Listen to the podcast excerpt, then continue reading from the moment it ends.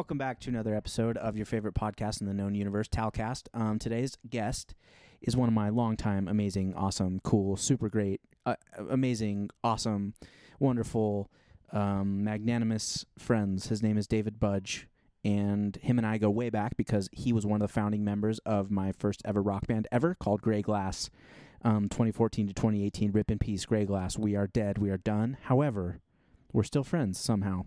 And um, in this episode, we kind of dive into the different eccentricities of that band, the different... We share some stories about uh, drama and times that we almost got in fights with other Provo bands. Um, we talk about, uh, you know, the music-making process. We talk about uh, what uh, what we like about songwriting, and it's just really fun. And David's the man, and um, he uh, he is he's he's an anesthesiologist. He's a dental anesthesiologist. Did I get that right, Dave? I can't remember. Um, but he does plug that at the end, so that's pretty cool. And um, him and his wife, Carly, are probably one of the only reasons why I actually got a start in uh, in music, in, in songwriting, and uh, record making. So I love them and appreciate them. And uh, just a reminder that I am on Patreon, that you can uh, subscribe to my Patreon. You can give me your money.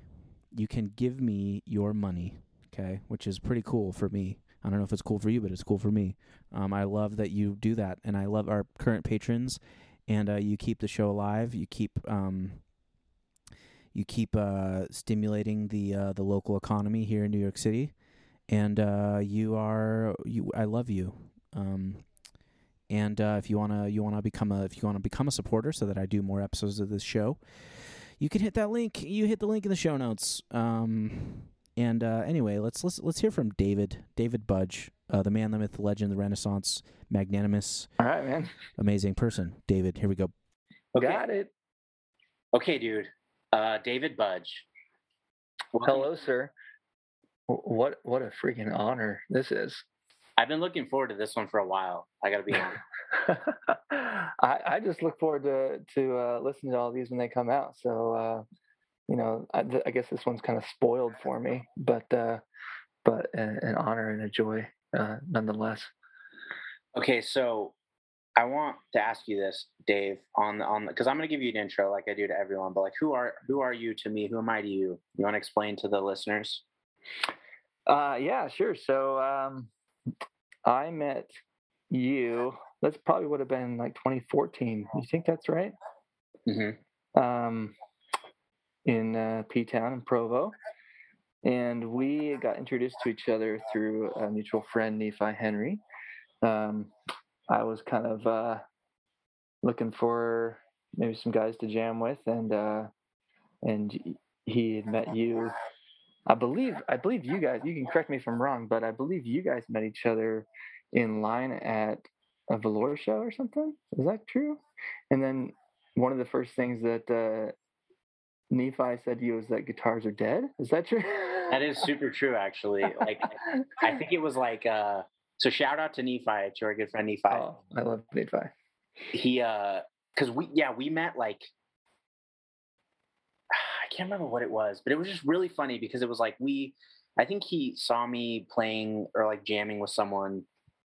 And then he told me he was a singer songwriter. And then like, we went to Velour to play an open mic, and like in the line to play open mic, like we both just said like the wrong things to each other. Like yeah. I was like, because my favorite band is Kings of Leon, and I remember yeah. saying like, yeah, like I love King. Or no, I was like, what do you think of Kings of Leon? And he was like, oh, I went and saw them when they opened for U two, and like I hated it. It sucked. And, like they were worse. uh, he... yeah. And of course, you're like guitar, guitar, guitar guy. So uh, you know, and I'm, I'm sure the guitars.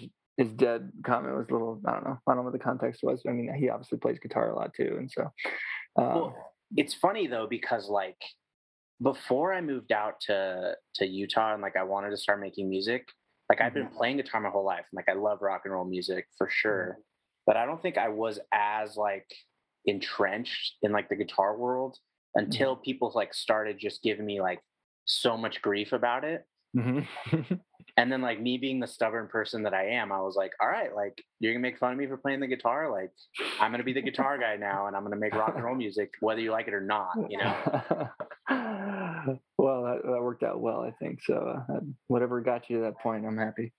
Um, yeah. So, I mean, anyways, you and Nephi had become friends, and um, yeah, I think at the time I had, I had already kind of uh, quit a band. I don't know how we ended. How did we end? I mean, I, my previous band had ended at that point, and so I was kind of uh, um, idling uh, musically, and uh, and I had known Nephi from you know uh, previous apartment complex that I lived in. So, anyways, uh, he introduced us. You came over to my place. I was already married that time to Carly. And uh, you know, she plays music as well. She plays the cello, and so we.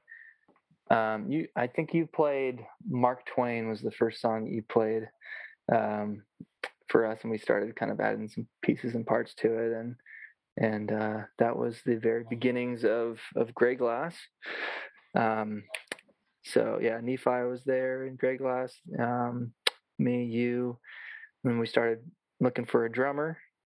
Um, And I think the first, how, how did uh, how did we get introduced to Scotty? Is that through you? Um, first of all, I just put headphones in. Can you still hear me? Yeah, it's good. Sounds good. Sounds okay, good. Cool. Um, so I feel like we. So that was a, first of all, that was a great introduction, David. Wow, amazing. And I feel like so. I legit feel so blessed to have met you and Carly, because like I had no resources and no idea what I was doing, and I feel mm-hmm. like. You guys, like, you had already had that experience of, like, you'd been in a band, like, you kind of knew the scene, and it was just awesome. Super helpful.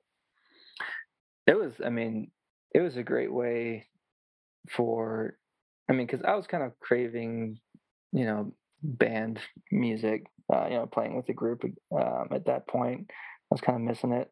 Um, and and so that was a that was a great Uh, last, I don't know, year and a half before I ended up graduating and leaving Provo.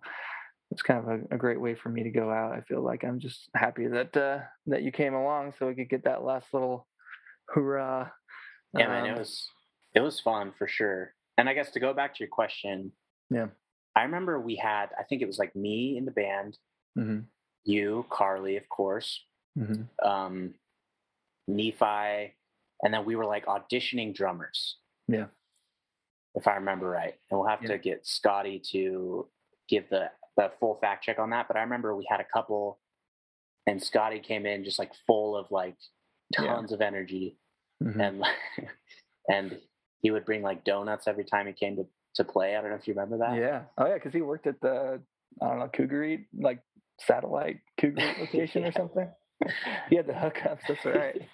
Yeah. So I remember like, he would come like every Saturday morning. He'd be wearing like pajamas, and he'd have like a huge bag of donuts. Like it was literally like, a... oh, that's great. Yeah, it was like a trash bag full of donuts, and I feel like he like, um, he was the final piece of the first iteration of the band. Yeah, uh, which there were many, many iterations. Yeah, there were many. It's uh, you know, from a personnel perspective, and then from like a stylistic perspective as well. It's changed a lot over the years. Um, I think the their first version of Grey Glass was more like folky, you know, because it was kind of based on, and that's kind of what I was looking for at the time as well. So I was kind of excited about it when you came, because all your music at that time was more like acoustic guitar based, right? Like Mark Twain was, um, spacing on some of the names, but you know, pretty much all the The the music that we played back then was based around an acoustic guitar, and then built the band off of it. Right. Um, and then uh, I think uh, over the years, it's kind of uh, become more electric, which is a freaking awesome. Thanks, man. Awesome yeah. direction that it's gone. I really, really like it. I wish, I, I mean, when I hear the Grey Glass stuff of like, you know, more recent stuff, I, I, I get this little like twinge of jealousy. I'm like, dang, I wish I could have like played that freaking rock music, like oh so, yeah it's, it's so good, it's so fun to listen to. I just gotta be so fun to play too, man. Thanks, man. Yeah, it's super fun. I feel like I very much I don't know from from my perspective, it's like when we started the band, mm. it was like my first, well I mean like I'd done some stuff before, like in, mm. in high school, and like my freshman year I had like a little folk group, but like we I don't know I just like had no idea how to like put an arrangement together. And then, like, we started doing that, and I kind of started to see, like, how it worked. Mm-hmm. And so it's like, I was helping write, but I feel like it was really fun to watch, like you, Jordan Reading, who was the, the our yeah. keys player, like you guys just like piecing it together. And I feel like I got to watch that. And then yeah. I feel like that's still, and I'm not just saying this to stroke your ego, but I feel like that still informs like the way that I like put songs together now. Hmm. Um, I was going to, that was one of the questions I wanted to ask. Oh, first up, huge shout out to Jordan Reading. We brought him on pretty quickly, I feel like, in the, when we were forming bands, band members. Um, just a super talented uh, piano player. Um,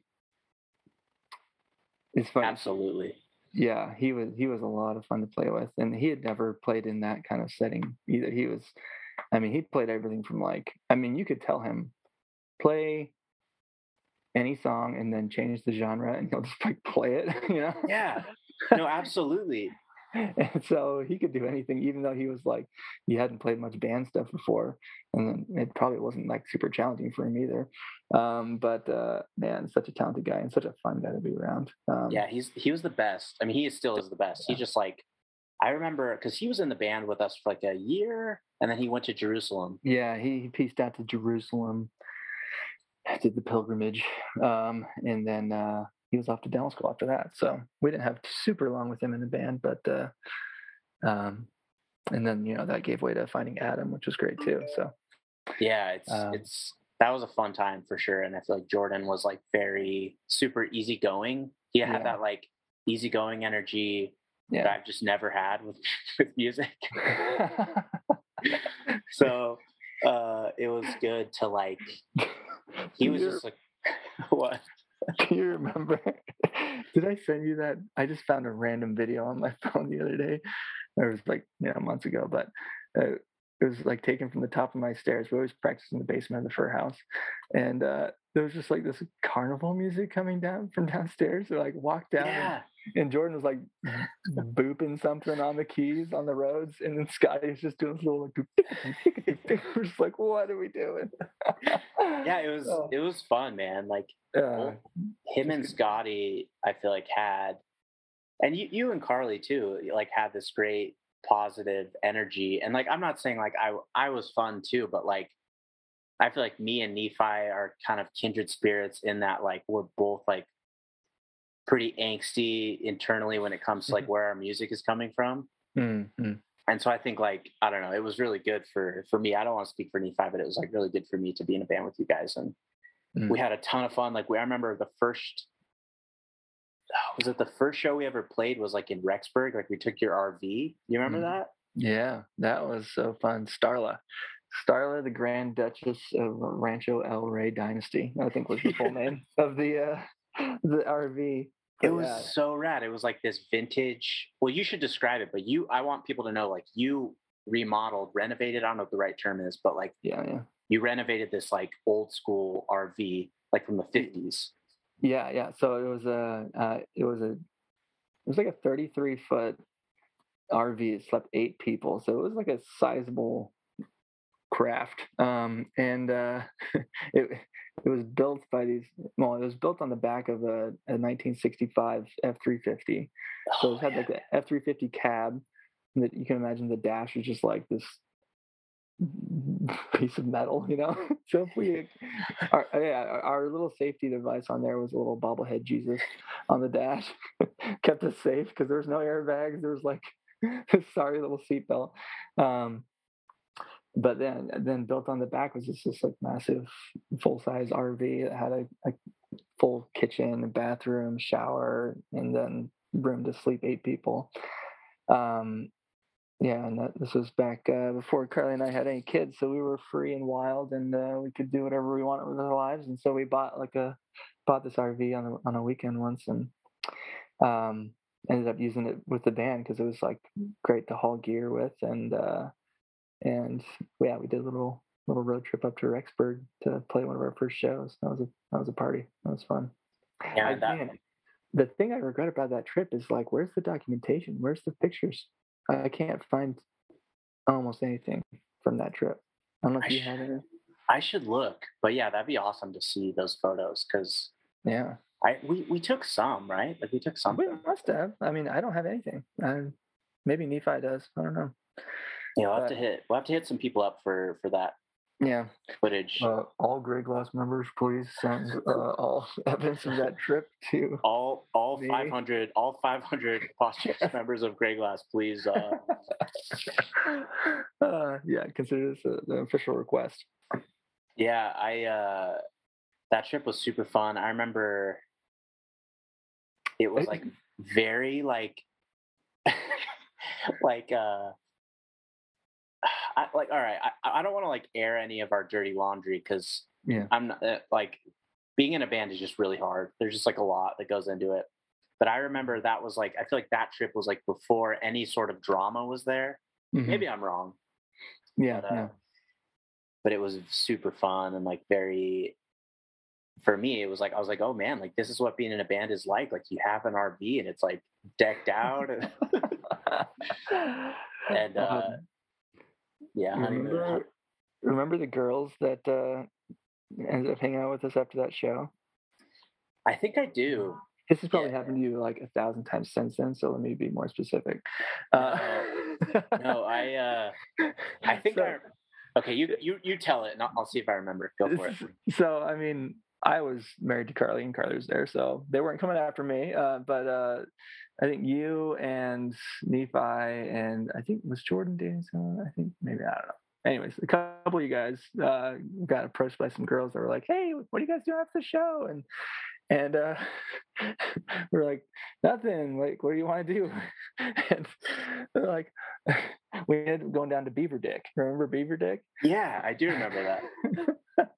So for those for those listening, it was literally like there was a place in this town where we played called Beaver Dick, and it was like a it was like a famous location to go visit, I guess. Yeah, yeah. It was like this little like, I don't know, swamp river.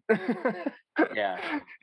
And so yeah, we went up going down there. But the quote that I remember was this girl was like, "Well, I'll take y'all down to Beaver Dick and kill y'all." Yeah. We were like, "All right, sounds good, let's do it." Rock and roll, man. Yeah, that was fun. I like, uh, it's funny. I, and I'm not, I like, I'm not just saying this. I like, as a result of the band, I got zero girls interested. It was the weirdest thing. Like, I don't know if I was just like super like naive to it or what, but like, um, it was like very, um, I don't know. I feel like I was like so just like oblivious and like focused on the music that I just was, I, cause I think I remember that one night, like we're like driving home and someone was like, "Yo, like that one girl wanted to hook up with you." And I was like, "She did?" Like, I had no idea. I was like, I just, yeah, it was, I don't know. I was very oblivious and like, so uh, still probably am pretty oblivious, but like that was super fun. That trip was awesome. Um, um, that was good. That was a highlight for sure. That was a good time. Um, Okay, we might have to pause the recording for a second. Okay, that's uh, okay. My neighbor needs to borrow a tool, and I told him he could have it. So hold okay. on for one hot second. I'm pausing it. I'm sitting in my three-year-old son's bed. I love that. It's the only place I can Dude, find so some solace in this place. I have to, so I have to tell this funny story uh, about, because you're talking about like, um, the girls thing being in a band. Yeah. yeah. So Casey Ball, who is, he was the last guitar, last lead guitar player we had yeah. before the band broke up. Um, he was like the ladies' man of the group for sure. Mm-hmm. Mm-hmm. And like, he, he deserved it. You know, he was like, he's an amazing guitar player and handsome fella too. Handsome big. fella, you know, great personality. He's engaged, so it doesn't matter anymore, but yeah. for anyone listening, but anyway, so Too the right. funny, the funny story. So I now live in New York City. Right. And mm-hmm. um, I've like bumped, this has happened to me on three separate occasions. I'm not making this up. Okay. So I've three different sets of people. So the first time it happened, I'm like at this party, someone comes up to me. It's a girl. She's like, mm-hmm. "Hey, like, uh, what's your name?" And I'm like, "Oh, I'm Tal. Like, why are you, why are you in the city?" Oh, I'm like, you know, I'm a musician, whatever, blah, blah, blah. Mm-hmm. And then they're like, "Oh my gosh, like you're, you used to play music in Utah. Like, have you ever heard of Grey Glass?" What? Which is, for those listening, is, is my is our old band, right? I'm still waiting for that to happen. And I was like, I was like, I was like, and I would kind of play along with it. I was like, yeah, like I have heard of that band. Like, what do you think about that? Yeah, and then they're like, they're like, well, like I they went sucked, to, huh? they're like, I went to like four of their shows to see like this guy Casey Ball play guitar. Like, do you know Casey Ball? He's like really good at the guitar. And then, and then I'd be like, I'd be like, yeah, like I was literally the lead singer of that band. And that happened. That happened three different times. No way. That's yeah. Funny. So it's it's funny. It's like a kind of an inside joke out here now amongst my amongst my friends that like they didn't ever notice me. They noticed Casey, but yeah, that's so funny. Yeah. Oh man. Yeah, um, that guy's uh, that guy's doing some good work though, man. I love the I love the riffs he's coming up with. Dude, honestly, Casey is very like musically. I don't know. I would say of all of us who've ever been in the band, no offense, but this is me included, Casey is probably like takes the cake, like musicianship wise. Oh yeah, yeah. He like for, he's like an amazing pianist. He's like an amazing guitar player. Like he can play like mm. the hardest metal solo that you've ever heard. He could play yeah. it, like note for note. Yeah. And, wow, um, he's really great. But anyways, um, yeah, I'm trying to think of like other fun things that happened in the in the early days because I feel like I blocked some of it out, you know. So here's one that you may have blocked out. You remember that time when we almost threw down in a storage facility in Orem? Wait, wait, no, no, no. Keep going. I don't remember.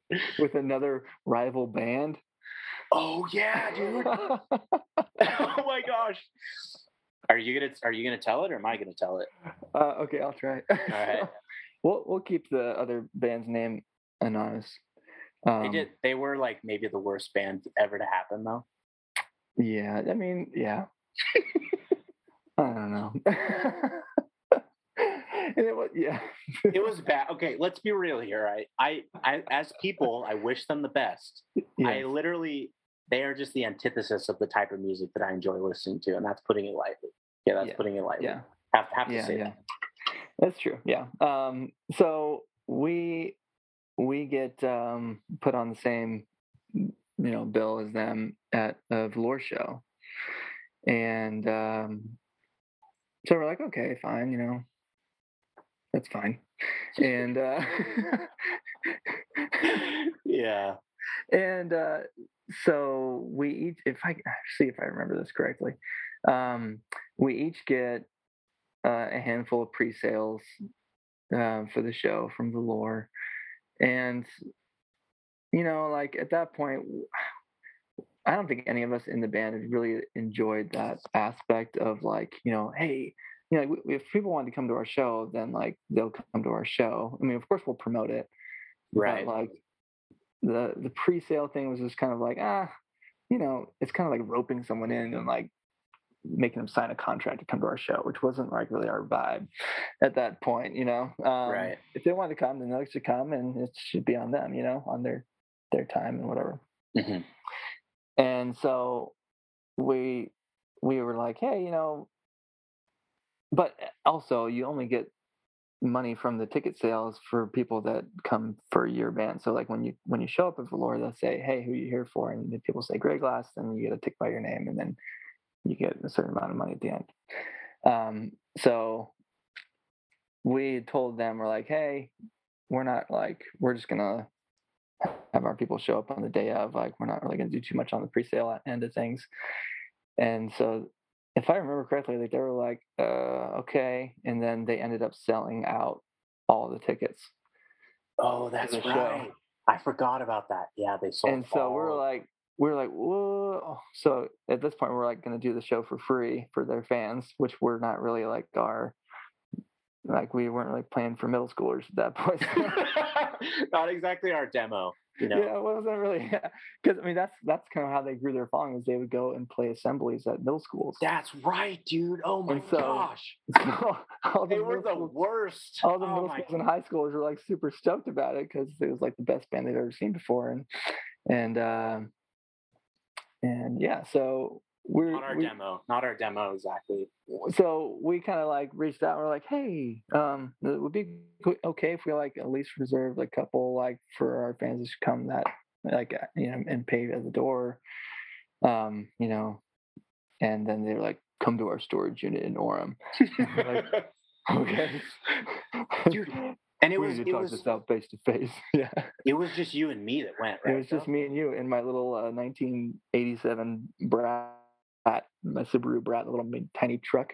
Dude, that's right. Just like the most least intimidating vehicle you could possibly show up to a, a brawl in. Um, and uh, so we like putter into this place.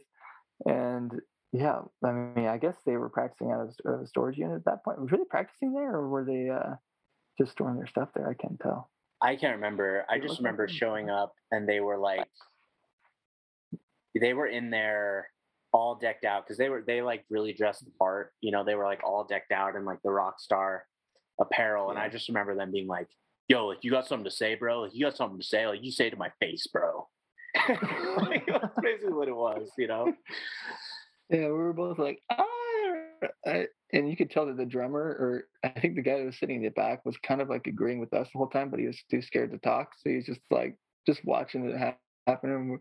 And we were just yeah. like trying to be reasonable with him, like, hey, like, I don't know, we just don't know. That was wild. Yeah, that was that was that was a crazy time for sure. And I remember like that. I want to say it caused like a little bit of drama with the venue as well, because I think that like they, looking back now, actually thinking about it, like because we had like some definitely some drama with with the venue for from the all the years following, mm. and like I'm sure some of it was like my fault, but I think that since that was one of our earliest shows, mm-hmm. I I think that like they talked to Velour about us yeah. before anyone yeah. knew who we were. And so I think yeah. that, that kind of like got a bad, like Velour got a bad taste in, in their mouth about us. And then, mm. which like got better as the years went on, I think. But um, yeah, yeah, that was so funny, dude. I forgot about that. Yeah, that was, I, I don't, do you remember the show even? I don't even remember the show. There's been so many and just like. I don't remember. I don't remember. I don't remember it being particularly memorable, I guess. Yeah.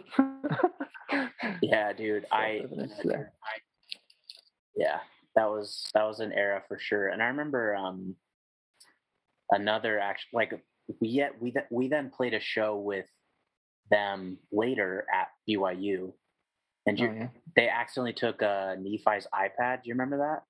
Oh yes. So that was kind of yeah, that was a critical moment in our band's history. That was a critical moment. We don't we don't need to get into it entirely, yeah. but like I just remember that Nephi was using his, his iPad for like some sort of promotional thing, like people could put in their yeah, collecting email addresses so we could have like a little mail out mail list. And he had he had worked really hard, I believe, at the time to uh, save up to buy that iPad. And he was like very excited about using it for that purpose. And then when they, were, they literally like they packing packed up it, yeah, they their packed massive it trailer full of gear, and they just swiped it. And I mean, we'll give them the benefit of the doubt that they thought it was theirs. I don't know. If you just like take people's iPads, assuming that it's your, I mean, I guess they had a lot of nice equipment, but and yeah, I totally swiped it. We ended up tracking it because it had a tracker on it, and uh, it like went to their dad's house where they keep all their gear. And uh, we just drove up and we're like, "You guys freaking stole our iPad, man!" And they're like, "Oh, oh yeah, yeah, sorry." And we're like, it's just so pissed at that point. Yeah, because um, I remember like I left that show pretty early, mm-hmm. and then I woke up the next day to like so many texts, and I think it led to like. Anyway, it led to like a, a lot of drama, and it was yeah, it was a lot. But you know, we got through it, and we're all still alive, and we're thriving. We're all you know still what I'm saying? Alive. Yeah, yeah, yeah. Oh man, that was wild. Yeah, I'm trying to think of like other dramatic things that happened towards the beginning between us and other groups, because like there were there was there was a lot of drama for sure. Because mm-hmm. I like for those listening, so the scene that we played in. And you could probably help me with the history a little bit, but so like bands like Imagine Dragons and Neon Trees, like bands who like legit made it huge, mm-hmm. um, for better or for worse, uh, mm-hmm. they made it huge. They came from this scene, so it yeah. was like, and that was like what like like twenty eleven ish, twenty ten, twenty eleven when like that really like all those bands like really hit. Yeah, and so like I feel like by the time we came around, there was kind of like um, who's going to be the next one? Yeah, like who's going to be the next one? There was like a lot of competition, and like a lot of the producers and other people were like, "Yo, like, like I know the dude from whatever X. Like, who are you? Like, I know this guy from this band." And like, you're just there was a lot of like um, a lot of competition. Like, it was very cutthroat, in my opinion. I don't know if you got that same vibe. Yeah, it was kind of like, you know, everyone was kind of jockeying for that next, uh, you know, biggest band. And I think uh, Fictionist was still pretty active at that time, and they were kind of the unspoken like kings, um, because they're they still I mean, are they, they still are in my in my opinion. And like, oh yeah, absolutely, yeah. I think so too. I like still my favorite bands of all time. They're and dude, I will say it like I'll say it on the air. Like, Fictionist is better than any band that has hit it on the global stage from Provo. Oh yeah, I, in my in, including including Grey Glass. Like I every I don't know. I love those. Oh, dudes. Of course. Yeah, so. I I agree. And they're such nice guys too. Holy crap. Yeah. yeah. Um. By the way, I think I I a previous uh, episode of this podcast you mentioned that you have been really liking "Lasting Echo" by them. Um. Yeah, so um, I um that so for, record. Go ahead, yeah. sorry. Go ahead. I feel like when we were in the band, we had talked about that, but I guess you didn't like have it at the time or something. And so I was, I was like trying to tell you, I was like, man, like the guitars on that one is like, it's like right up your alley. Like you would freaking love it. And then like I think I remember you saying I'm like, oh, I, I haven't been with it because I, I don't know if it was like streaming or it wasn't available on streaming at the time or something. So can, but can I'm I need, super glad to hear that you started to like like started to listen to it. Cause I need I need to jump in on this and tell tell a story of it was like a big moment for me, and the pro- probably a reason why I like love them so much. But so like when when I started playing, like everyone that I talked to, they would they would always bring up Fictionist. Like anyone in the scene, like I'd be like, oh yeah, like you know, I'm playing the band, whatever, Grey Glass, whatever, and then they'd be like, oh, like have you heard of Fictionist? Or like we'd go to do. We do something and they'd be like, well, Fictionist did this. Like, have you thought about doing this? You know?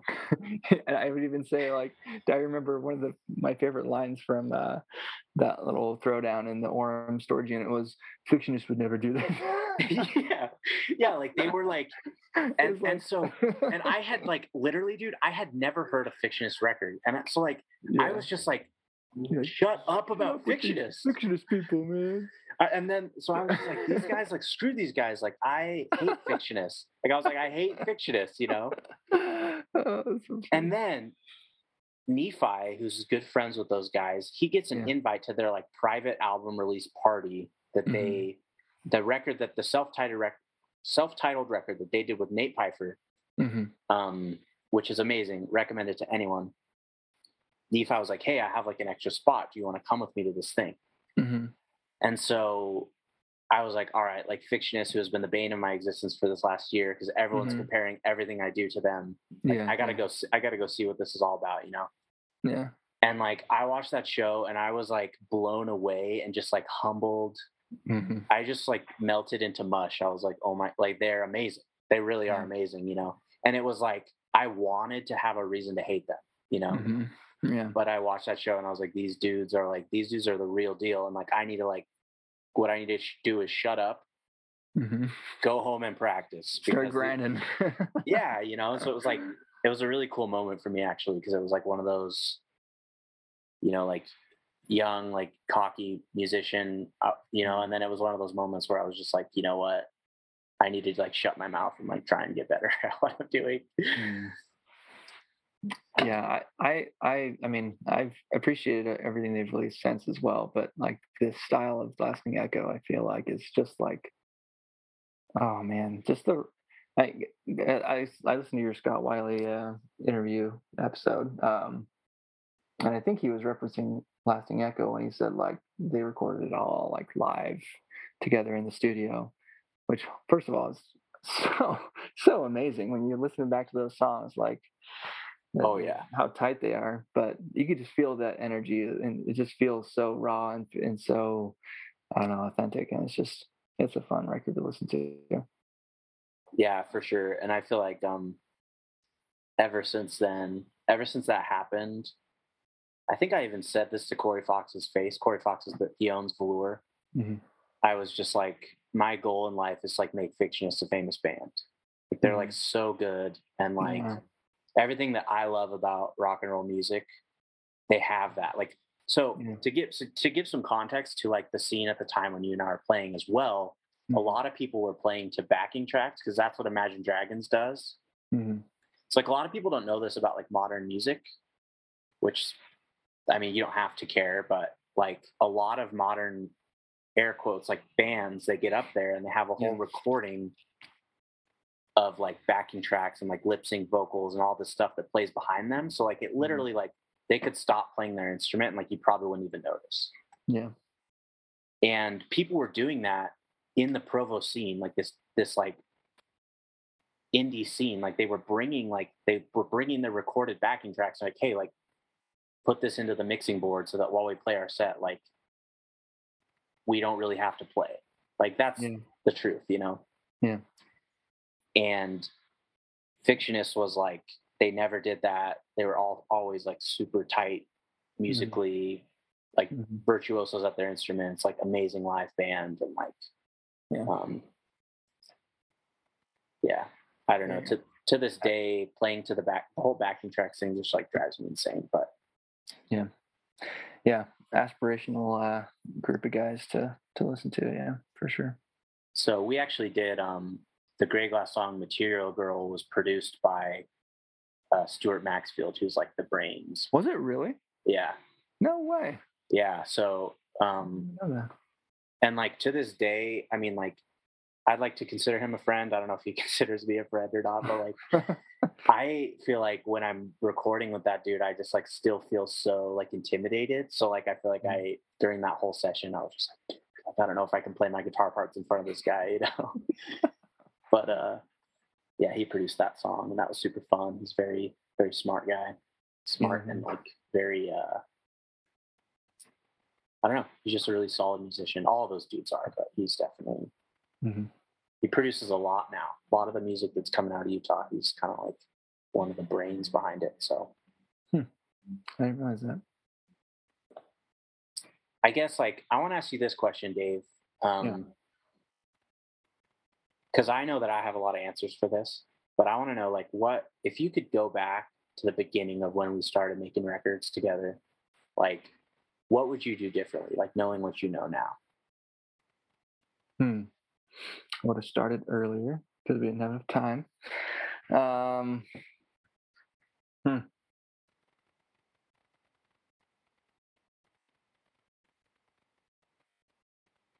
hmm. Hmm. That's a fantastic question.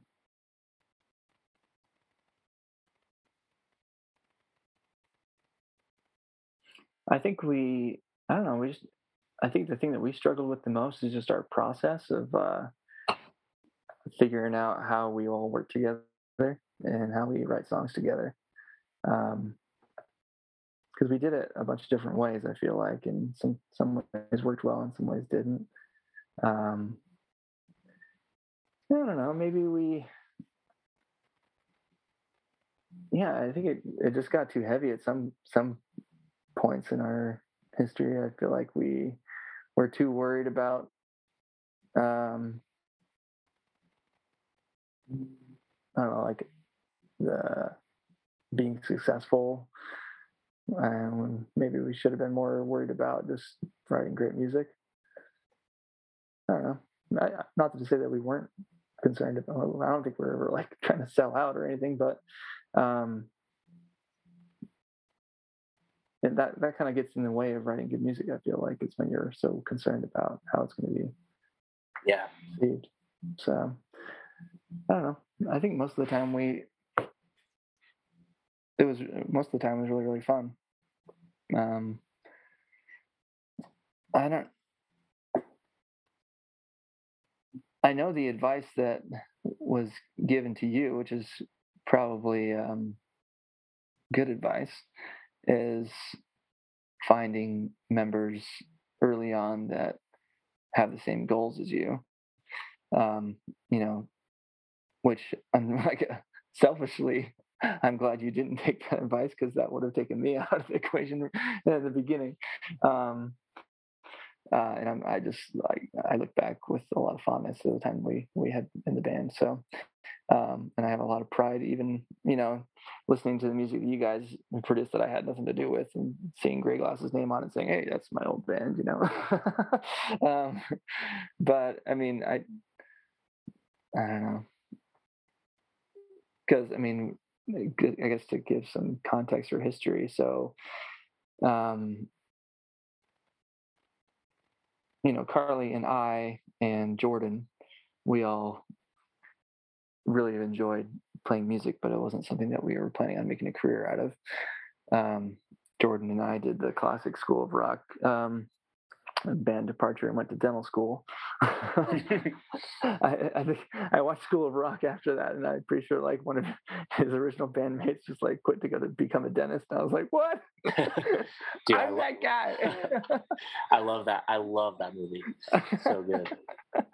Um, so I mean, if I'm being honest, that probably hampered you uh, on your timeline of, of you know, taking the band where you wanted it to and having to restart. Um, personally and selfishly super grateful that you did that, but uh um I don't know, what do you what do you think about that? Well, I'm glad you I'm glad that you bring that up, because like um I mean, like, newsflash, like I still haven't made it in music. Like I have like I have a day job, you know. Um and like I I just am like so glad, I really am, and I'm not just saying this. I'm I'm so glad that we didn't like take off. Um, I don't know. Like, it's hard for me to say ever, because who knows? Like, it could have been awesome. Mm-hmm. And I'm not. I'm not speaking for anyone else, but like personally, myself in like twenty fifteen through twenty eighteen. Like, I don't think, like, I was not ready to be, like, a professional musician. And, like, I, I just wasn't ready, you know? And so I don't think, like, I don't know, I don't look at, I do not look back at, at any of the, of our bandmates and think, like, oh, man, like, you know, like, had Dave not quit and gone to dental school and been a sellout, like, he, you know, he, like, I don't, I, I don't know, like, I just really was super like naive about music and like my musicianship. I also was like picking fights with everyone, dude. Not not not physically, but like I if there was a band that was like playing a backing tracks, like, you know, mm-hmm. I would I was telling everyone in the scene, I was like, that's a karaoke band, you know, which was a, which was a stupid thing to do. Like I just was like such like this like I had like that ego. Mm-hmm. Um ego problem. And I feel like had, you know, had we blown up at that time, mm. um, I would have either ruined it for everyone in like an even more catastrophic way, or I don't know, like it was just, I think what, ha- what happened like needed to happen, and I'm grateful for it. I really am. I, I totally agree with that. I feel like, um, you know, when you ask the question, what would you do differently? I had to think pretty hard about it, because I think overall, I think it was a, a great experience. Mm-hmm. Um, um, I have, here, here's a segment you can put on all future podcasts, public apologies on Podcast. Here's my, and I don't know if I'm just totally making this up in my mind or if this actually happened, but um, I have a public apology for Utah. Uh-oh.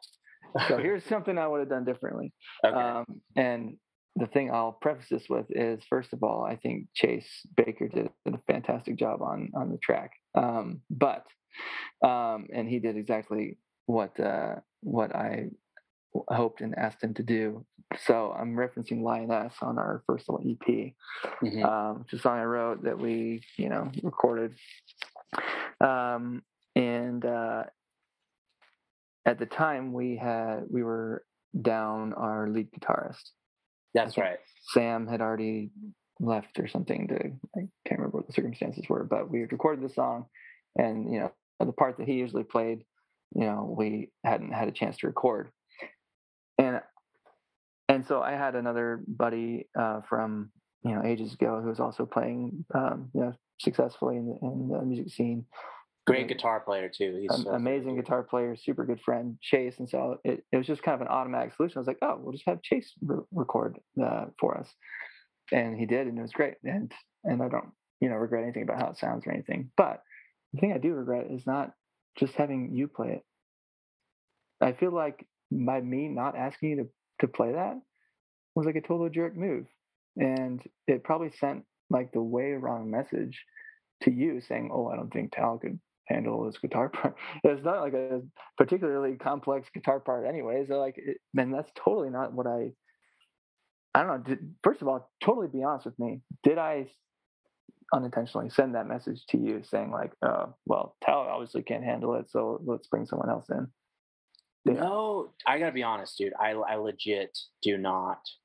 I don't have a memory of that with that song. I remember because like when when we started playing, I was like a I was just like the rhythm guitar player and the vocal usually. Mm.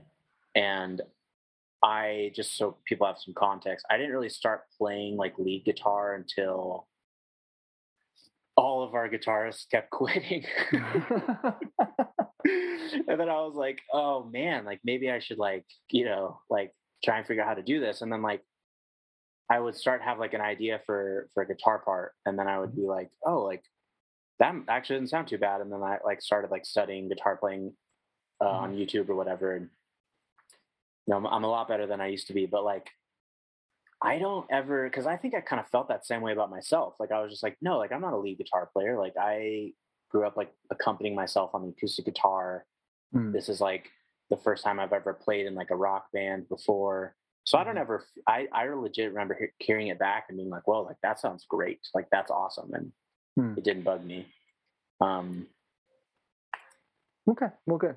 I, I just hope I didn't leave a bad, that's something I've, I've kind of stewed on for like, how many years is it now? it's been a, it's been a long time. Dude. And I never even, uh, just, uh, I should have just called you and talked to you about it for forever ago. But, uh, I guess I'm glad to hear that you didn't feel that way anyways, but, uh, well, yeah, certainly not the message I wanted to send there. Um, no, you definitely didn't. And I feel like um,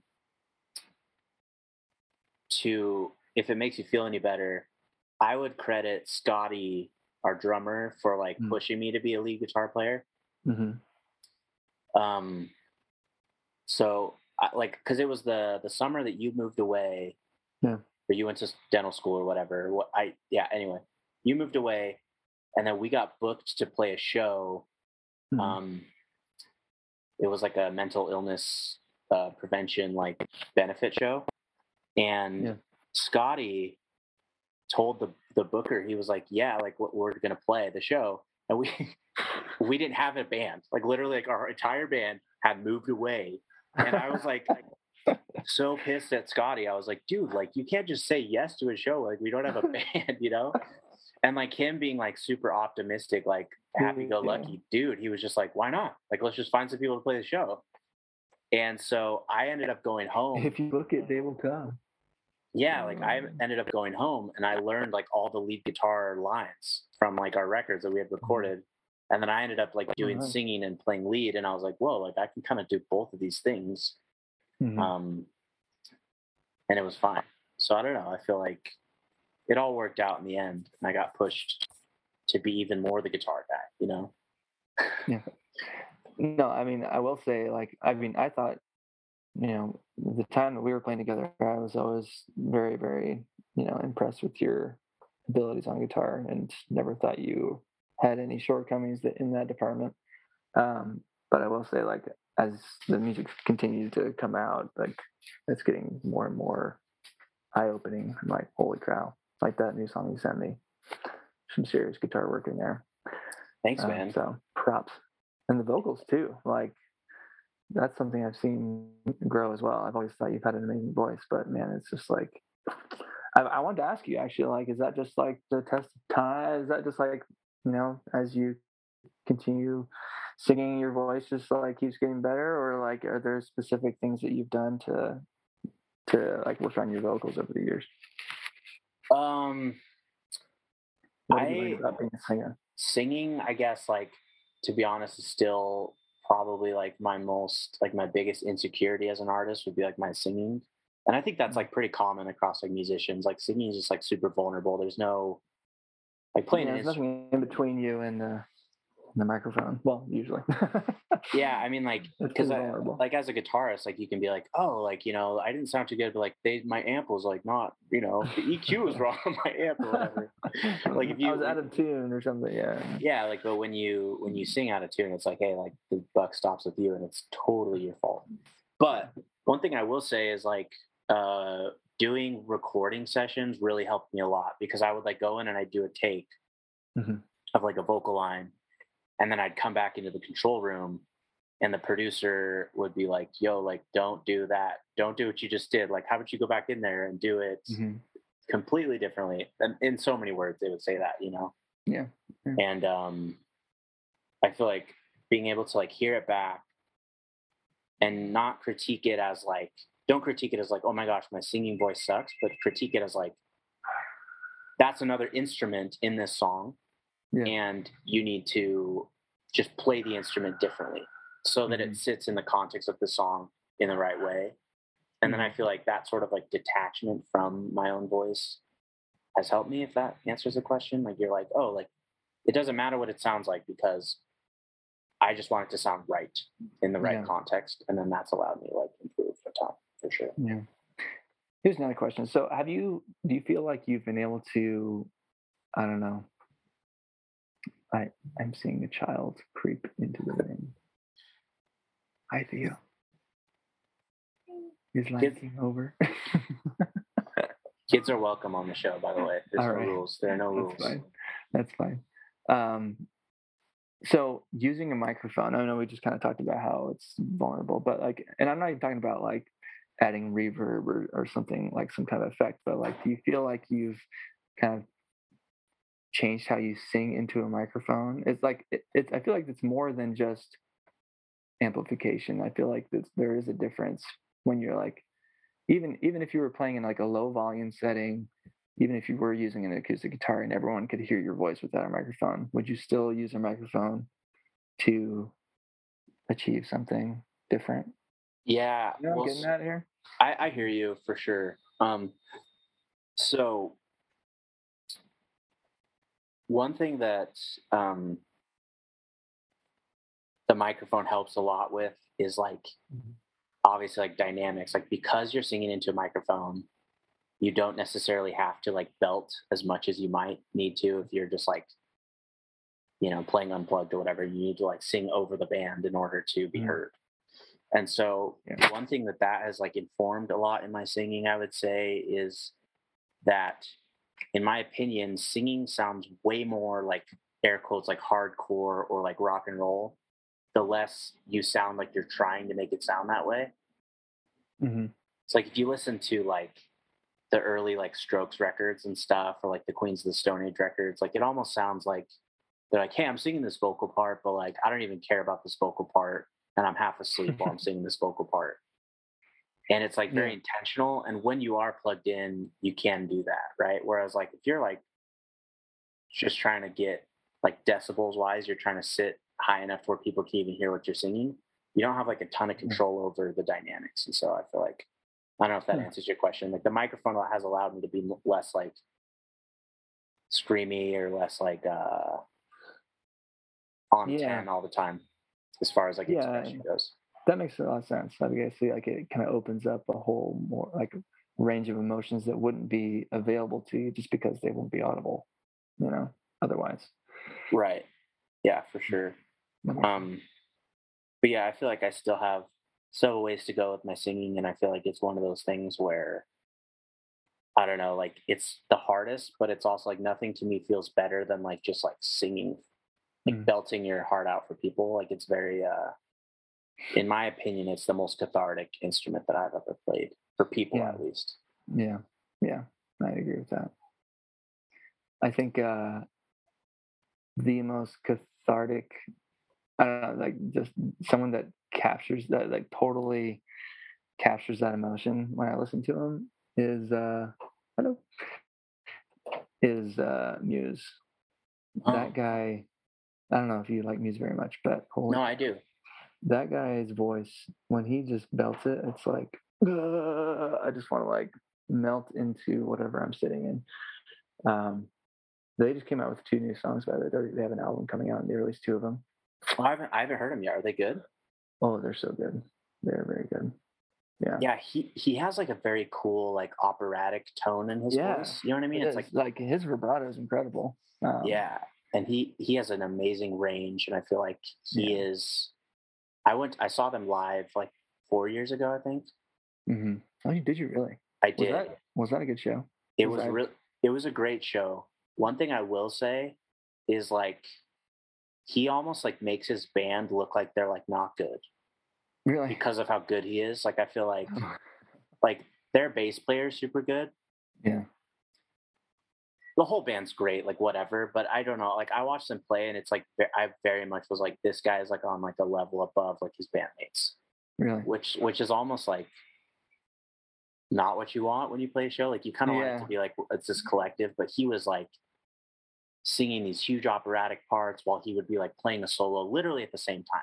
Like oh the like the way that like someone would play like a folk song and they'd accompany themselves on the guitar. It's mm-hmm. like he was playing a metal song where he'd be like playing the lead part and singing. Like it was it was very impressive for sure. That's wild. I've actually never even like looked up a YouTube video of them playing. I've just always listened to their music, but I'll have to look that up because they yeah. are definitely like, you know how like a lot of bands, not a lot, but there's quite a few bands out there where it's like you see them and you're like, oh, well, that was disappointing because they. Mm. Muse is not like that. They're like very much like can pull it off live. And maybe even like in a way, I feel like some of the live versions I saw them play were mm-hmm. better. Like they had changed the arrangement around a bit live. Yeah. Yeah. Um, hmm.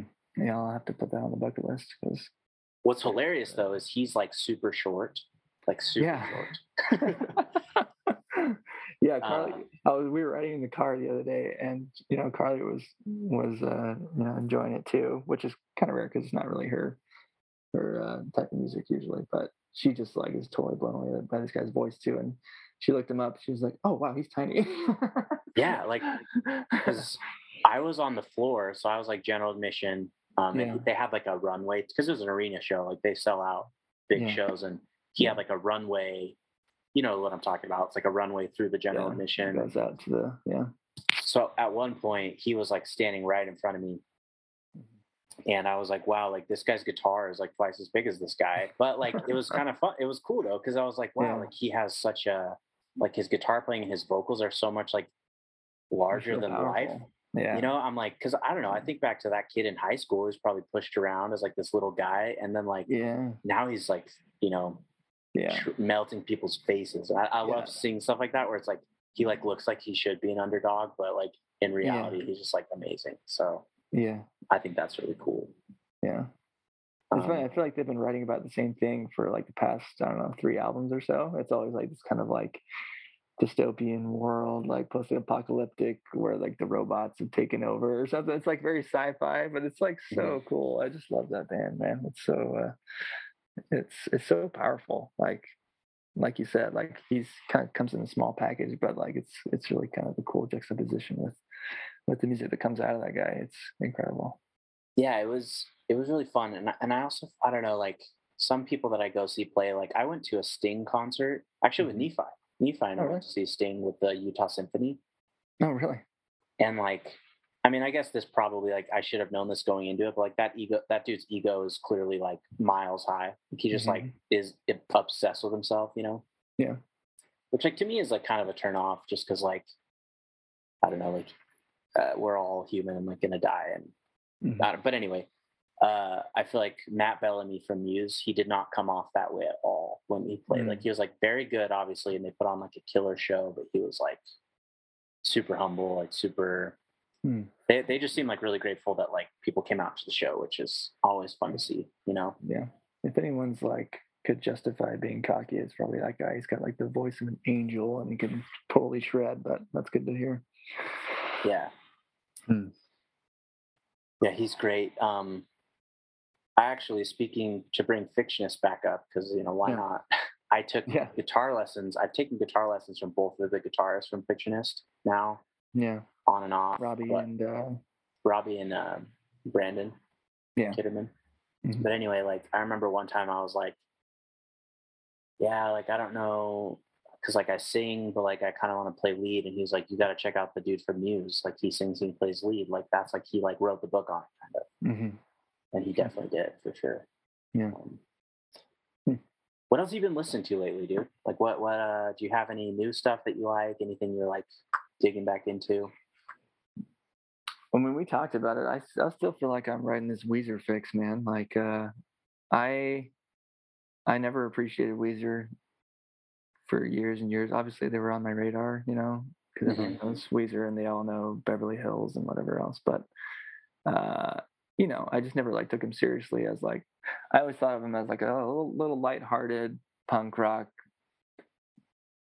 you know, uh, what's the word? Yeah, they, they're kind of like, they give off like a little bit of like the Wiggles vibe, you know? They're like, yeah, oh, like, yeah, exactly. But like, they do that on purpose, you know? I think they yeah. don't, like, Rivers Cuomo clearly like does not take himself seriously at all, yeah. so, which is kind of cool.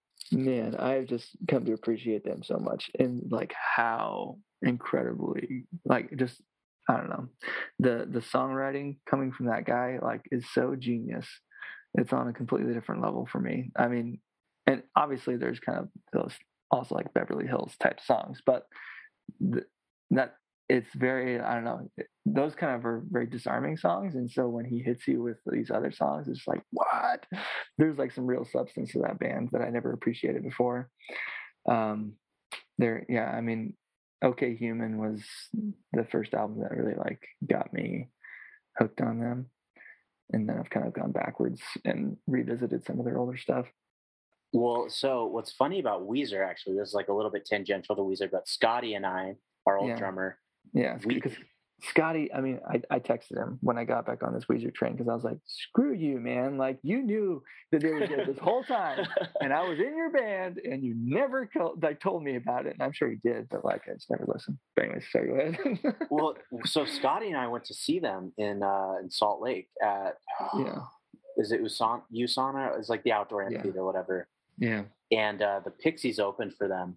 Mm-hmm. And that was maybe the most uncomfortable I've ever been watching a band play, was watching mm-hmm. the Pixies open for Weezer, because for those of you who don't know, the Pixies are like legendary. Like the Pixies mm-hmm. are cited as like, like Radiohead's favorite band is the Pixies. And like the Pixies were the main influence behind Nirvana's music. Like they're just like very, mm-hmm. but yeah. they're like very not, like a lot of it is very out there and not like mainstream palatable. Yeah. And so, like, I just looked around and watched all these Weezer fans, like, try and experience the Pixies, you know? Uh-huh. And it was hilarious. Also, my now fiance was uh-huh. at the show. I did, obviously didn't know her. No way. No way. Yeah, she was there at the show.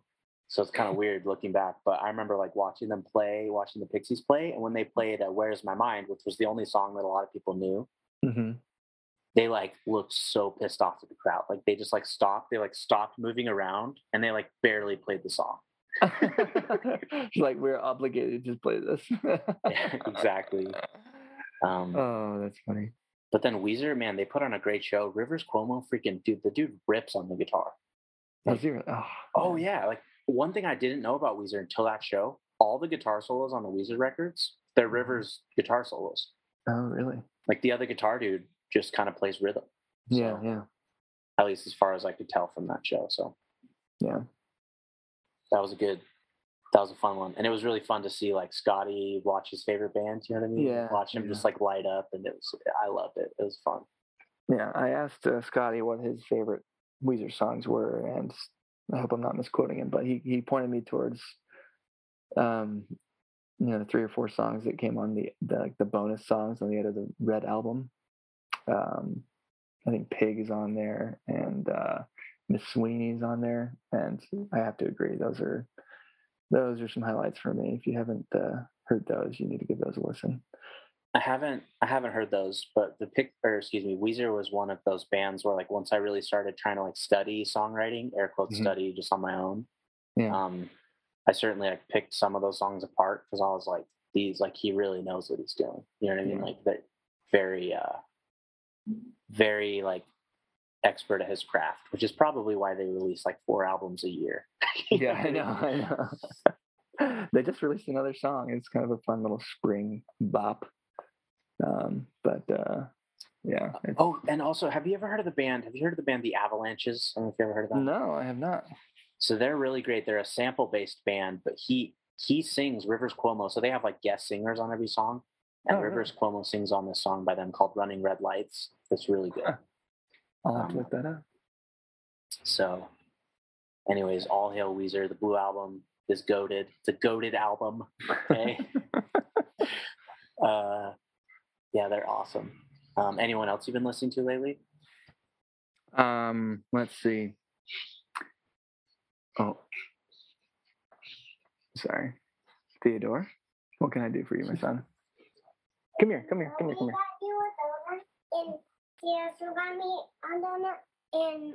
Maradona and buddy. Maradona and and and mommy also got you uh uh I sing uh, and uh, mommy also got you a donut. Mommy got me a donut. Uh, and all of us, you got us donuts. Did you eat your donut already? No. Oh. I, It's still there. Oh, good. Okay. Dude, hey, hey, little man. Little Wait, this is Theodore? What was that his this name? Is, this is Theo here. No, can All right. You... Theo, can you hear me? Can you Theo, hear me? Can you hear me? I can. You can, huh? Want to say hi? Hi. His name's Tal. He's my friend. Say hi, Dave, Tal. Your mom and dad are two of my favorite people ever, just so you know. All right? Just like you, huh? Mm-hmm. Yeah. Do you have anything you want to tell uh, people on the radio, Theo? What have you been thinking about lately, Theo? Yeah. I don't know. What's your favorite thing in the whole world? I don't know either. You don't know either? What about construction vehicles? I do know those. You do know those. What's your okay, favorite? Wait. I got to ask you, what's your favorite? My, my, my favorite is a dump truck. Dump truck? Mm-hmm. And excavator. Mm-hmm. Okay, I gotta throw this in there though, dude. How do you feel about backhoes? Have you I seen a backhoe they... before? Uh huh. It also lives on construction sites. Yep. What about what about a steamroller? Mm-hmm. No. No. I'm sorry, dude. I took it too far. Steamrollers can shove it. I respect yeah. that though. He knows what he he knows what he likes, and he has opinions. You know, he does. I respect yeah. that. He's refined his his tastes of construction vehicles over the years. Do you? How do you feel yeah, about? How do you feel about Bob the Builder? Have you seen him? Is that still a thing, Dave? I don't know if he knows Bob the Builder. Do you know Bob the Builder? Mm-hmm. You do? Mm-hmm.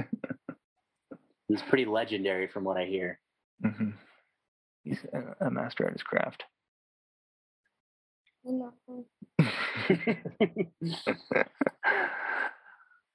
uh, well, we were showing the kids uh, some some of the old Grey Glass uh, music videos the other day to show them how cool their parents are, and uh, yeah, they had a good time. It was fun. They were we have like a projector that we we shine on the wall, and so it was like us bigger than real size, and they were like dancing in front of it. It was kind of fun.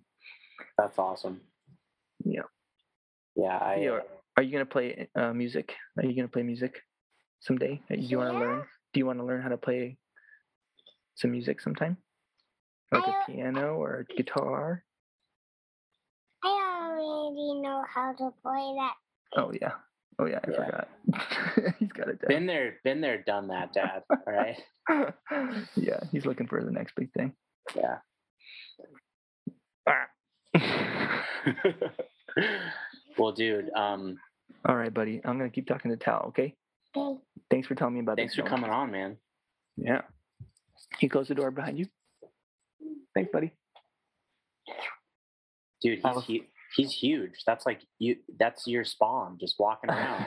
That little is. Little Dave walking around. It is. Yeah. That's awesome, dude. There. Um, I thought I knew what humiliation was until. You take uh, take that kid to a public restroom, and uh, I take him to go potty, and he has he doesn't know how to whisper, and he just narrates the whole experience at full volume. Everything he sees, everything he smells, everything. He's just like, "Hey, Daddy." Like, we're just we're just gonna be quiet in here, okay, bud? Just gonna keep to ourselves. We're not gonna make any noise. That's awesome. He's so funny, man. That kid is hilarious. Kids, that's one thing that's cool about kids. Um, they'll tell you what they're thinking, you know? They do. They sure do. They'll call you out.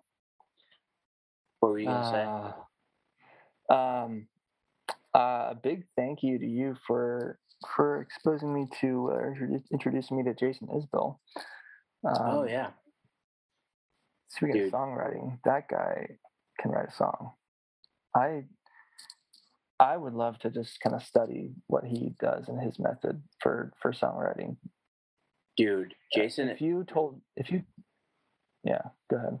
I, I remember the first time I listened to him. Well, maybe I want to know how you got exposed to him, because you're not like a country guy. I mean, he's so he's very different as far. And when you say country nowadays, you don't think of his style. Yeah, well, I mean, he's he's but. interesting because he so he used to be in this band called the Drive-By Truckers. Yeah, that are like not, they're not like mainstream popular, but they're kind of like outlaw country, like um, yeah, sort of like Wilco or something, where they're like alternative country. And then yeah, I've kind of listened to some of, some of their stuff too. He left. Into him. He left the, that band, and then like he started doing the songwriting thing, and I don't know exactly. I'm trying. I think someone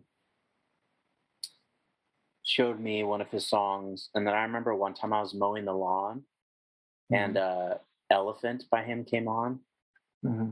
and I just like started crying like a baby while I was mowing the lawn. And I just was like, wow, like it, it was he just has such a powerful um like his lyricism is like maybe the best I've heard. And I don't know, man, like I would say for sure alive, I think he's like the best lyricist alive, I think.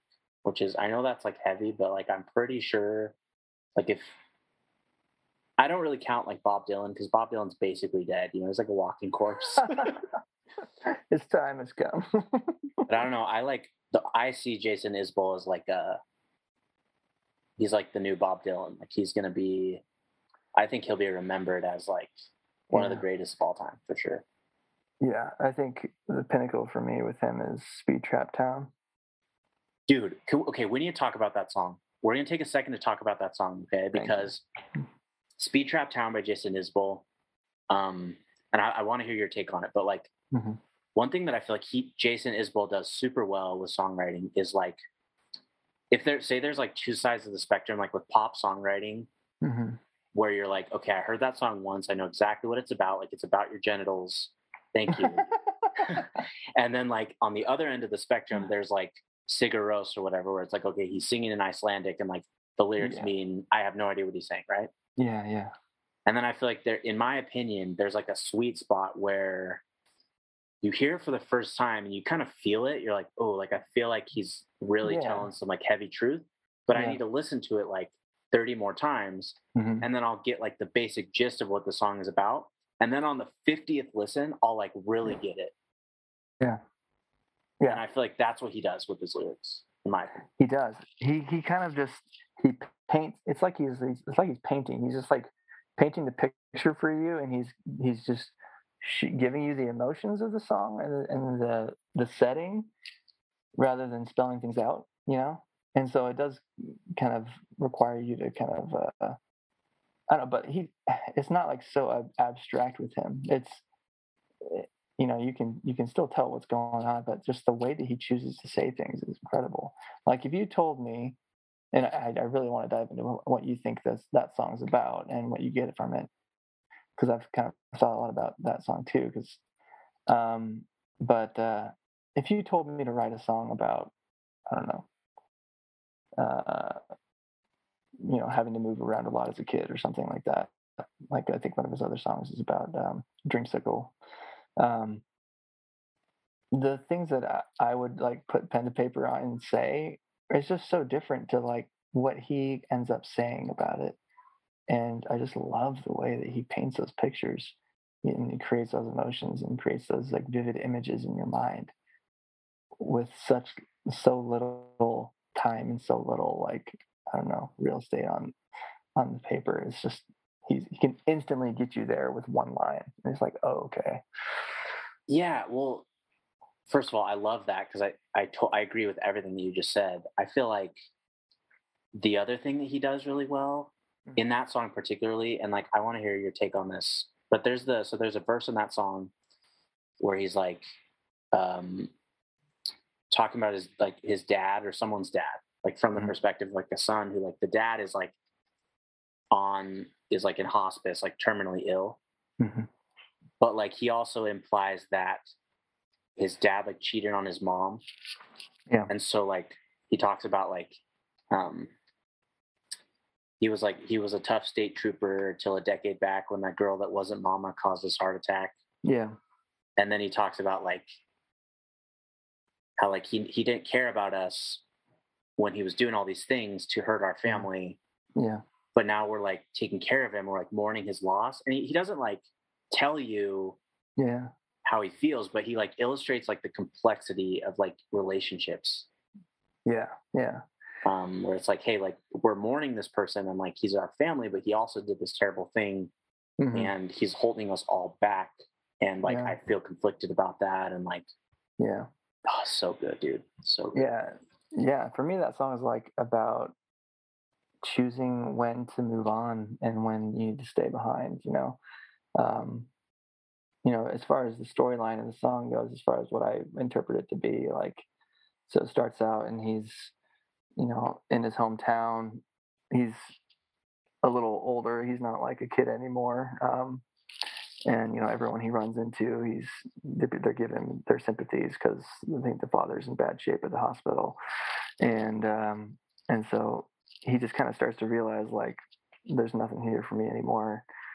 Um, but am I, like, obligated to stay? I don't know. And then you don't really know what the, you know, problem is or what, what's making him want to leave. But then the next verse comes in and you, he explains that, like, yeah, his father's in the hospital and, um, you know, he's been in the I C U for a while.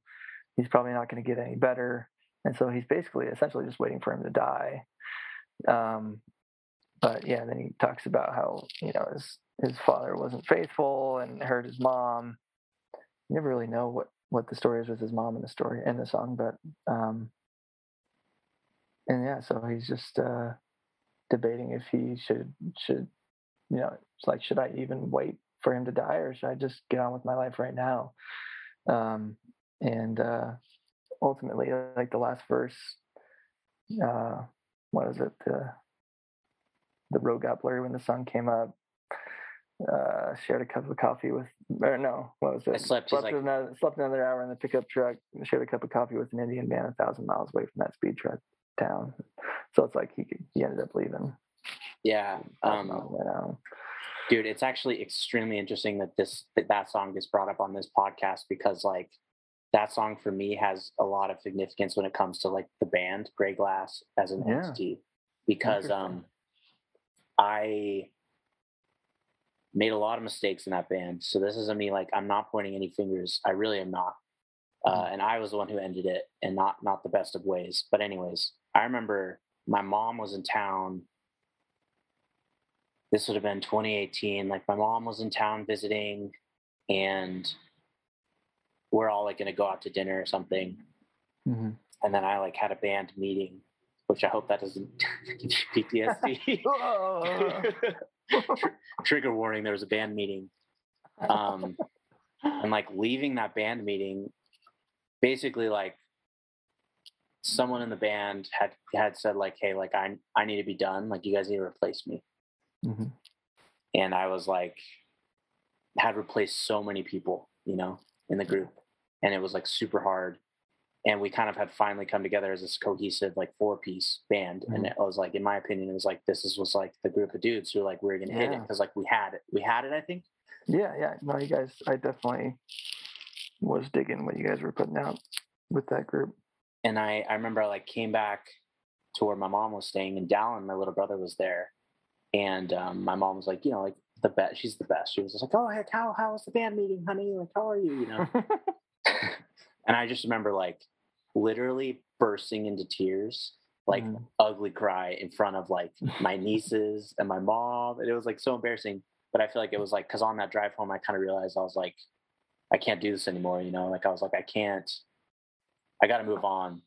Mm-hmm. And I think we all needed to move on. You know, it wasn't just like my journey. It was like the rest of the dudes, but it was intense. And I feel like every time I listen to that song, I feel like it's kind of in, in that context of like mm-hmm. my relationship with the band. Cause it's such a, yeah, it's like, how do you know when you're supposed to, you know, like cut your losses or when you're supposed to like dig in and like stick with something. Um, yeah. And some scenarios, I think for me, I'm like committed no matter what. I'm like, I want to stay. Mm-hmm. But it's like with, with music and with like your band, it's like that line is like a little bit blurry, you know? Mm-hmm. So yeah. Anyway, for those listening, like you got to check out Jason Isbell. He's like, yeah, he wrote the song Cover Me Up, which, yeah, uh, which is, song. There's like a mainstream country version of that song that got like really huge. Yeah. Yeah. Like that one dude who like said the N-word.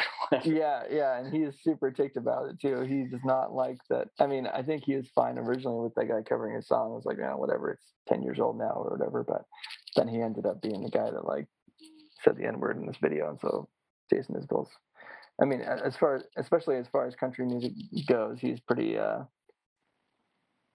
yeah. Uh, he's like very he's very liberal dude. Jason. Yeah, I, like I, I follow him on Twitter and like, you know, like people's politics are their politics, but he's definitely like very uh yeah very yeah. far left as far as like that scene goes. And I think uh-huh. he feels, from what I've gathered, is like he feels very he he did not have a lot of support from the mainstream country community while he was like on the rise. Yeah, yeah. And then he wrote a lot of the music for like A Star Is Born and like oh really oh, yeah like a lot of his music has he's like ghostwritten a bunch of stuff. Mm-hmm. So I think he kind of feels like betrayed by that community. Yeah. So I think that was like the nail in the coffin for him, was when like this Morgan Wallen dude like uses yeah. one of his songs, it blows up, and then like turns out he's like super racist, which is yeah. like the worst, you know? It's right. like so so sad. Yeah, yeah. Oh man. But yeah, I uh, I'd love to see him live too, because Jason Isbell also rips on the guitar, like amazing lead guitar player. Yeah, he is. He's got some chops for sure. Super good. I would love, to, yeah, I'd love to see him live.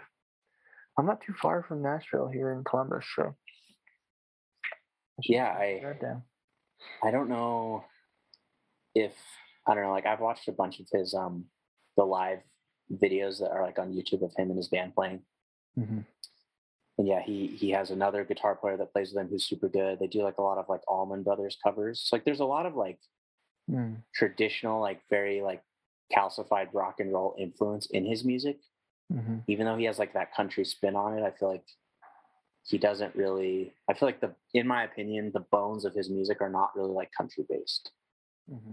Yeah, but who cares, right? Like country's great. I love like Johnny Cash. I love like a lot of country music. I like I know that that's like a dirty thing to say sometimes, like yeah, as long as there's like actual artistry behind it, it's great, you know?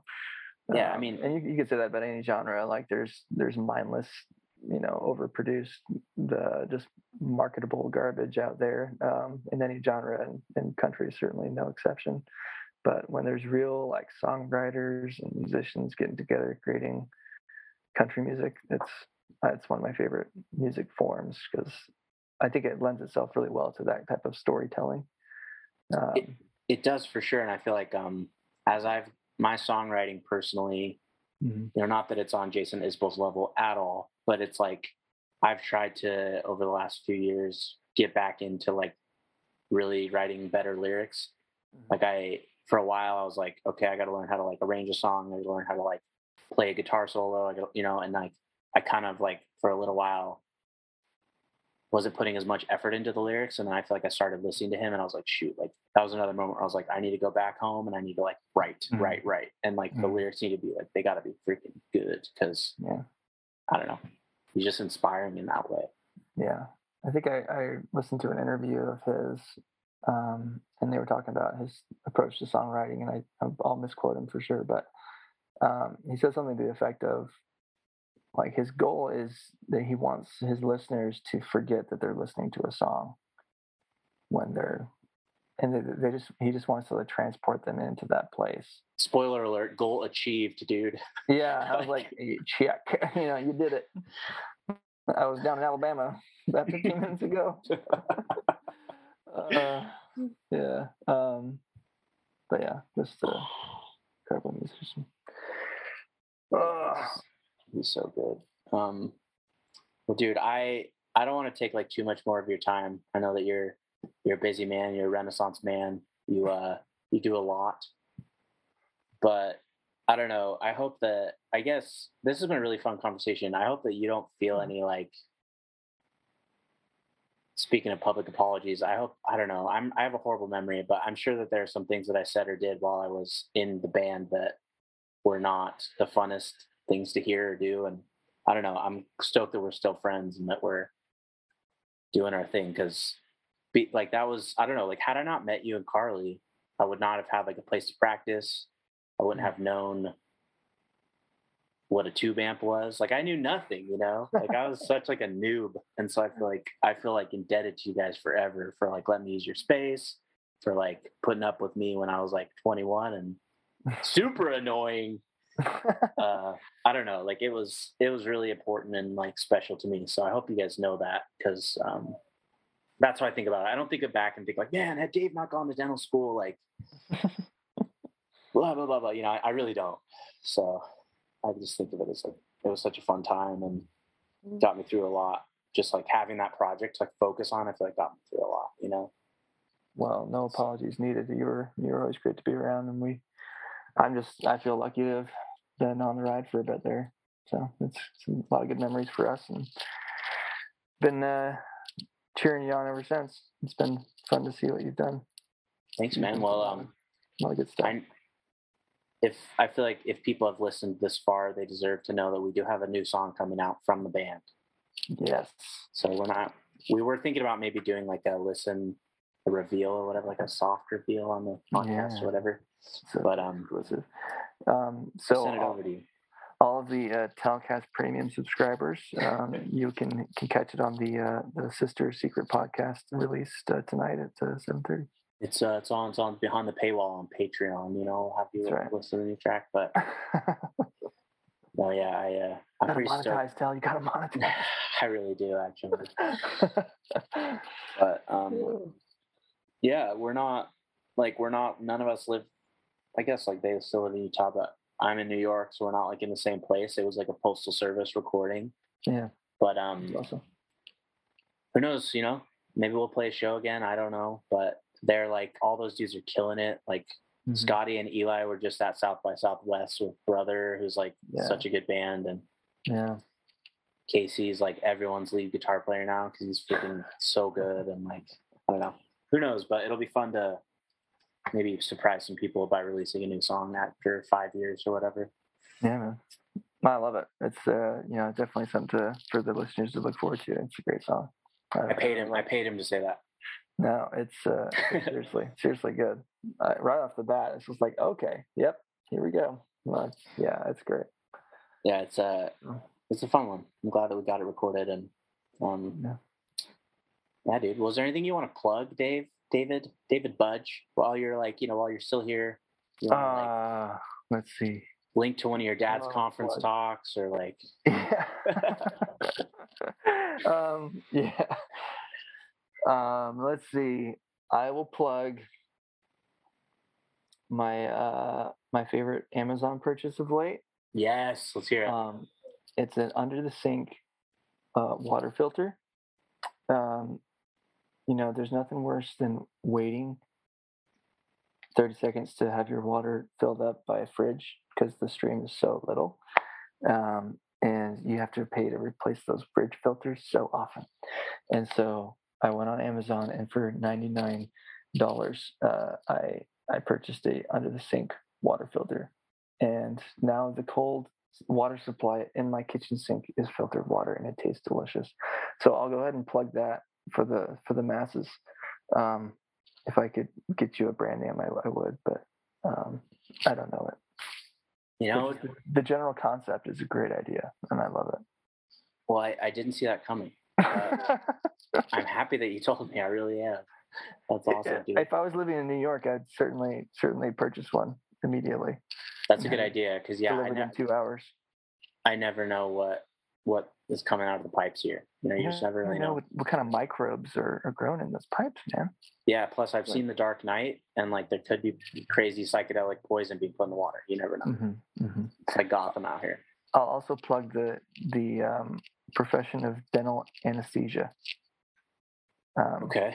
If you don't like getting your dental work done, just get knocked out, man. There's professionals that spent three extra years after dental school to learn how to do anesthesia safely in a dental setting. Um, Are you using that on yourself? Be honest. Are you recreationally using laughing gas, David? I'm not. I'm not recreationally using it on myself. I only use drugs on other people. Cool. Um, and and their children. Um, I've never, never personally used fentanyl, um, but I've I've put fentanyl in other other people many times. Okay. Um, well, thanks so, for that. Thanks for your service to our community, it, David. It's good and stuff. Uh, yeah, that's what I hear. I hear. Uh, I hear it's worth dying for sometimes, you know. Yeah, yeah. Well, I mean, if you have an anesthesiologist, you're good. It's, you get into trouble when you start using it on the streets. Okay. Okay. So okay. Yeah. So we're not plugging recreational fentanyl. We're no. plugging no. We're plugging um, corporatized, Corp, yeah, big government-funded fentanyl, which is okay. We love it, and we love big, it. You know, big pharma fentanyl is the way to go. That that's what I'm okay. Pharma. I'm going to use that as a tagline. Okay. I love okay. you, dude. Thanks for coming on the show. tell tell Carly that I love her, and tell your kids that. Uh, hey, tell yourself, Carly, get in here. Carly, get in here. Carly, she just showed me some. She's saying, no, no, you're not even going to be on a video. You just need to say hi. It's, it's just she... the audio. It's just the audio, Carly. I love I mean, you. How are you? Hold on, I'm gonna unplug my. You want a donut? uh, I do want a donut, but uh, it might take a while to ship them out here. Yeah, Ooh. yeah. Donuts for uh, the kiddos, and then I have some donut. That's awesome. Good, I'm good. How are you? It's good to see you. Hey, good to see you too. It's been, yeah. been a long time. We're super pumped about your engagement. Thank you. Well, we didn't even yeah. talk about that yet. We have like a whole nother three episodes to talk. So I know. I mean, I got a lot to say about my girl. She's freaking dope. So yeah, yeah, I'm excited. I didn't ever think I'd get this far. So you know, here we are, just surprising ourselves out here. Yeah, man. But, uh, so great. Are you still in New York City? Yep, I'm in my apartment in Manhattan right now, just uh, vibing. Amazing. Vibing. I love it. Well. We did the New York City life once, and it was tough. So, good job. Thank you. Yeah, it's uh, it's not for everyone, you know. Maybe not for me forever. I don't know. yeah, but, uh, I'm surviving, so it's, it's all good. Your fiance, she um, she's a violinist. Is she um doing her bachelor's right now? Yeah, so she she graduates from Juilliard in May. Oh, that's one wonderful. That's yeah, awesome. she's she's amazing. She uh. She's like the antithesis of me. She's like, she has like perfect pitch. And uh, I like tuned, I tuned my guitar to her the other day. I was like tuning my guitar and I was like, oh, I need a tuner. And then I was like, wait, like, can you tell yeah, me? She's like, she was like, this E is flat. So I just like tuned my whole guitar to her. And I was like, this is amazing. You know? Oh, yeah, she's great. She's awesome. She's the coolest. So I want you guys to meet her eventually. Does she want to yeah. stay in New York City? Uh, I don't think she does. I think she wants to go somewhere where, um, we can, that's not like, so difficult. yeah, that's like a little bit less, uh, you know, like you're not going to see like a hobo like shooting up heroin in McDonald's. You know what I mean? Which yeah. like, I guess, I guess she has a point. No, I, I think we're gonna we're gonna leave. We're we're definitely not going to be here forever for sure. Yeah, yeah, um, it's great for um, music life though. Yeah, I mean, it's good for music life. I think. Um, I mean, it's been good for me. Like, I love it here. I feel like I've grown a lot as a person here and uh, yeah. seen a lot of stuff that I'll never unsee, you know?